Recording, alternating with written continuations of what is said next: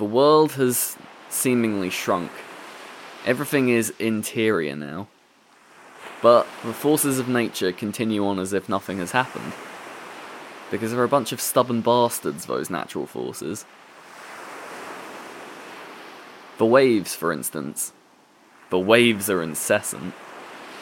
They talk to each other every day about every which way they're going to find the shore. And then they do it. Every wave in a different pattern to the last, finding shore. They do it whether they have an audience or not. Because they love it. Because it's what they do. And because they're basically just crazy. You'd have to be to, you know, be a wave. Sorry, I never claimed to be all poetic and that. I don't know what got into me. Let's get on with some stupid stories instead. Ready? Then say it with me. Welcome to Ollie's World.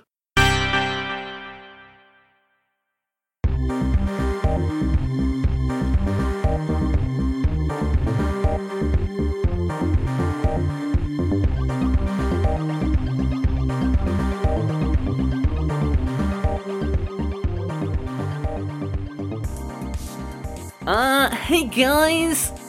So, lots of exciting, game changing happenings are going on down here at Viscera Foods head office. There's been some really great synergy among the staff here recently. An all time synergy high on the synergometer, in fact, because everyone else, and I mean literally everyone else, catering staff, cleaners, and at the very bottom of the barrel, sales, None of them are coming into work anymore, and I'm not getting any emails or video calls off them either, so as far as I'm concerned, I am the last man standing. Uh, Viscera Foods is now the Tobias Howling Show, if it wasn't already, and uh, I couldn't be more excited about activating this bold new brand strategy for Viscera Foods. So last Monday, I woke up, crawled out from under my desk, shoved my now rather dirty duvet and pillow into the drawer. I haven't had time to clean them, or my suit for that matter. Uh, there's just been loads of work I've had to be getting on with. Uh, and I decided to give a little speech to the rest of the office to get them raring to go for the work week ahead. Uh, so I jumped up onto my desk, uh, said a few words, uh, you know, uh, let's find our clients' wow values, go the extra mile, and carpe diem every DM. Uh, I always love to use Latin or some philosopher's quote I found on Google Images. Uh, really inspiring for my team, I find. Uh, and they definitely found my speech inspiring.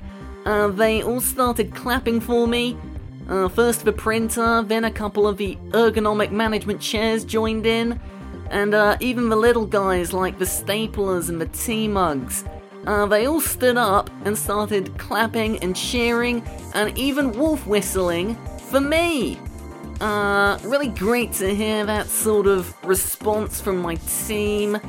Uh, even if they're all new around here, it's so good to have this much enthusiasm for Viscera Foods. But there was still one dissenting voice.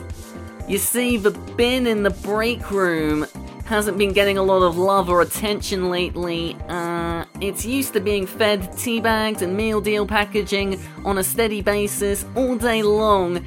Uh, but since I've been the only person in the office, uh, the bin's only getting fed once twice a day tops, and it's becoming a right mopey sod about it now. Uh, we can't have that sort of low office morale here at Viscera Foods. So, to cheer the bin up and get everyone working as a team again, me and a couple of the ergonomic chairs from marketing put our heads together, and by close of play Tuesday, uh, we'd built up a little race course around the office. Uh, the chairs had kindly agreed to serve as the rides for me and the bin. Uh, and we'd have ourselves a little Grand Prix with all the staplers and mugs and post it notes cheering us all on. Uh, we had such a great fun wheeling around the empty desks and corridors. uh, all the way to the finishing line in the boardroom, where the bin and I crossed the line in a dead heat and uh, declared ourselves co winners. Really great fun, great team building exercise. Uh, things were getting really tough, but now office morale has never been higher. Uh, and best of all, I was really worried I was going to go a bit stir crazy, living and working permanently in the office all on my own. Uh, but so far, I've remained completely sane. And the bin and the chairs and the post it notes and all the other objects in the office can vouch for me on that one.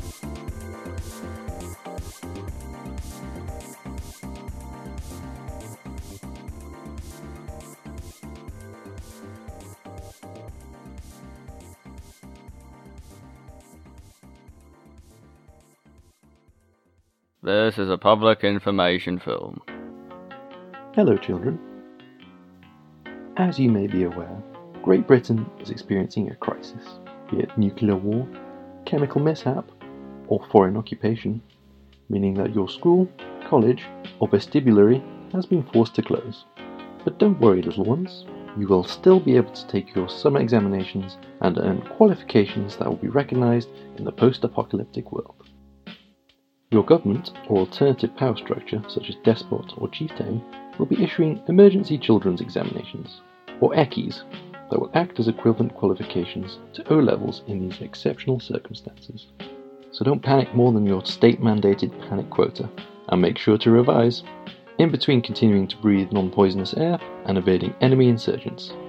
Your future is in safe hands, children, if you'll pass your ECCEs, that is.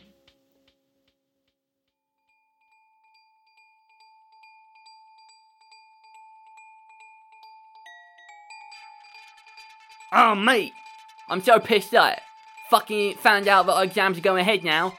Like, the government put out that we're going to be doing these ECCEs. Like, mate, what the actual fuck? If I wasn't stressing my nut off already with all this virus shit and what's going to happen in the future, like. Now I'm going to have to sit my brain down and get it all under control and do these exams, man, and ah!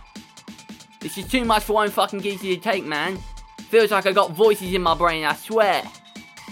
And they're all telling me to take out my pure fucking rage on your first little dickheads I see who deserve it. I'm talking pricks who hurt people who can't defend themselves, like pricks who deserve a proper beatdown. And there's plenty of them here in Guildford. So I was happy, I was so, so happy. Yesterday, on my one fucking allowed walk of the day, going over the Spectrum car park, then back home again, when I saw these fucking kids, like a group of five of these utter pricks, who I know don't all live in the same household, so these wankers were meeting up illegally along this path where loads of old dears and old geezers walk. Mate, these kids would deserve a punch in the teeth just for that, mate. But the thing that really pushed me over the edge with them was overhearing their shite conversation as I walked past them. Mate, these lads, actually I can't even call them lads, they don't even deserve to be called lads. These scum, yeah, these scum were fucking bellends, pure and simple like. Being loud as fucking public, disturbing all the old geezers, saying some proper inane try hard shit like. Oh, I bet want a spliff. Haven't had a spliff for two days. Or like, look at my arsehole, look at my bumhole.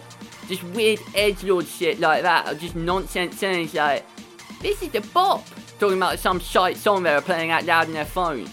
All of this, plus they were wearing cool, ironic clothes like aviators, a woolly hat with them flappy ears, or pajama bottoms. Like, have some fucking respect for yourself, you try hard, pretentious hipster wanks. And you know what? I was gonna get all of that side, just keep on walking past and get on with my day in there. But no, they had to be a bunch of piss ants and call me out, didn't they? See, as I was walking past, one of them shouted out, Look at that asshole! And then we started giggling away to each other. Well, they picked the wrong, stressed out, mental bastard to antagonise. Because as soon as another one added, Look at that bumhole! I fucking rushed them. I ripped these stupid cretins apart, mate. Bang! One who called out first went down like a sack of shit. And his mate next to him tried to scream out, Henry, no! But bang! I decked his ass too. By which time the others had scattered to the wind, ran off to the four corners of Guildford. Cause they was too scared to fight me 3v1, let alone 1v1, mate. You're gonna 1v1 me, mate? No, cause I'm the king. Never forget that. And you know what? Munching those wankers really boosted my mood, mate. Really de-stressed me. Highly recommend it if you're wound up, need a release. Just find a bunch of stupid dickheads who deserve it, and bang, man! Bang!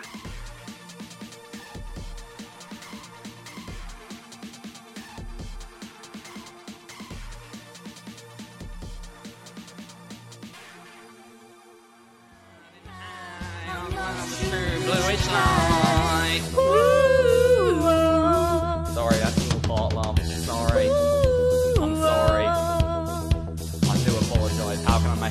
This is my part. I'm missing it.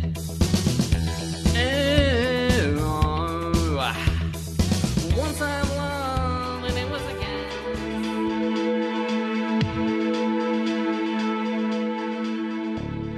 Well, I never thought I'd live to see the day. And I still can't quite believe it actually happened. If you told me during the 1980s that Little Rod's karaoke parlor would ever, ever close its doors, I would have laughed straight into your obviously lying face. Then started snogging the eye candy that definitely would have been on my arm, ignoring you and your lying lies. But now, it's happened. We've come to the absolute worst of circumstances. Little Rods is closed due to this bug that's going around. And all the students who are renting out my rooms have buggered off back to mum and dad back in the home counties, and they're all demanding their rent money back, but that's not the worst of it. Worst of all, I've had to turn to the internet to get my fix of karaoke. That's right, after fighting the insolent march of technology for so long, seeing it slowly, indiscriminately destroy everything that's good about this country, I've finally been forced to cave in. But only, only for the good of Little Rods. You see, Helen and Alexis, the terrible twosome had run the joint, reckon that they can trot me out online, get me to croon some of the classics on camera, and get punters to chuck us donation money, which we can use to keep the parlour afloat in these tough times. So Helen Axis and I put our heads together. Not literally, of course. I wouldn't go near those two twisted sisters, even if we weren't all doing the social distancing. But we all pitched in and spent several hours of utterly back-breaking labour trying to figure out the internet. And oh, oh, there's so much to figure out. Like, what is a Twitch? How do you make a Twitch work? What is an OBS? How do you make an OBS work? Didn't OBS have a top 10 hit at one point? Why is my upload speed so bad? What is Wi Fi? Since when did everyone move on from dial up? And how do we convince anyone, literally anyone at all in the entire world, to watch me? This was a never ending list of questions and confusion. I was left utterly confounded by the whole ordeal. But we got there. We managed to, through hell and high water, pull off our virtual karaoke night, and the stream was, yes, at times, completely unwatchable. And I ranted about the nerds in Silicon Valley ruining everything maybe one too many times, I admit. So much so, actually, that Helen Axis had to cut me off at one point. And the pair of them forced me to sing at least one contemporary tune, or as I like to call it, modern pop guff. We eventually elected that Billy English song, and I hated every single second of it. But I made it to the end. I did. I persevered and put on a show that anyone who watched won't be forgetting in a hurry. So, now that the Karaoke King is online, who knows what I'm gonna do next? Whatever it is, I'm gonna try really, really hard not to make my next move. Click on Belinda's Facebook page to see how she's doing. No, sir, I'm not gonna do that. No way, no way in hell. Oh, go on then. One little pig can't hurt.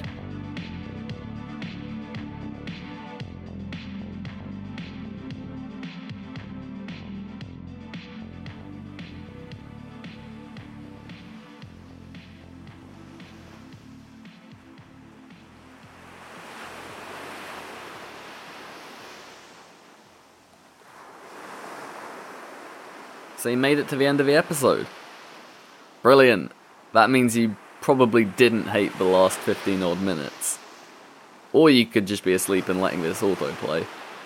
If that's the case, I'll be respectful of your sleep and play us out with the sounds of gentle waves finding shore. And if you are awake, well, it can't hurt you to listen to some waves now, can it?